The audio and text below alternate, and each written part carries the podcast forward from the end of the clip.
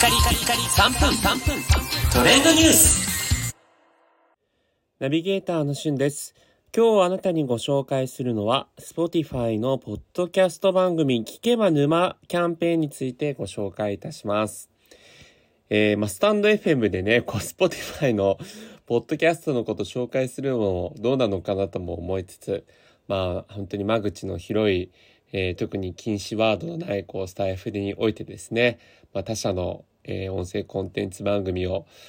まあ、本当にこう、いろんな情報をお伝えしているというのもありまして、えー、そこもですね、忌憚なく伝えていきたいなと思うんですが、皆さん、ポッドキャストは聞いていますでしょうか？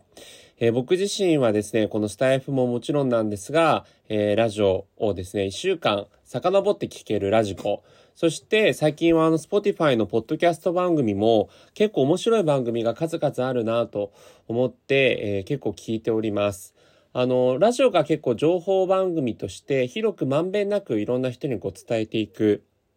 メディアだとしたらですね、ポッドキャストは各ポッドキャストがそれぞれのカラーや、えー、話す内容がかなりこう奥深いところまで話されるということもありまして、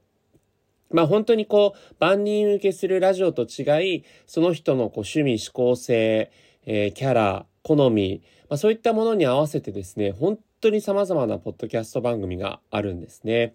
で、今、えー、ツイッターなどで、ハッシュタグ、聞けば沼ということで、Spotify が今全面ポッドキャストの広告を、えー、展開しておりまして、えー、YouTube の公式 CM もそうなんですが、私先ほど、えー、東京は新宿駅の西口から東口の地下通路をこう歩いてたらですね、全面ポッドキャストのえ広告が貼り出されていました。で、ポッドキャスト番組の中でこう人気なね、ものがいくつか紹介されていたんですが、えー、YouTube でも紹介されているのが、加納姉妹のファビュラスワールドというね、えー、皆さんご存知、加納姉妹さんが、えー様々なリスナーさんからのこう悩みに答えるという番組をやってます。例えばあの、テレビ CM であったのは、えいい女って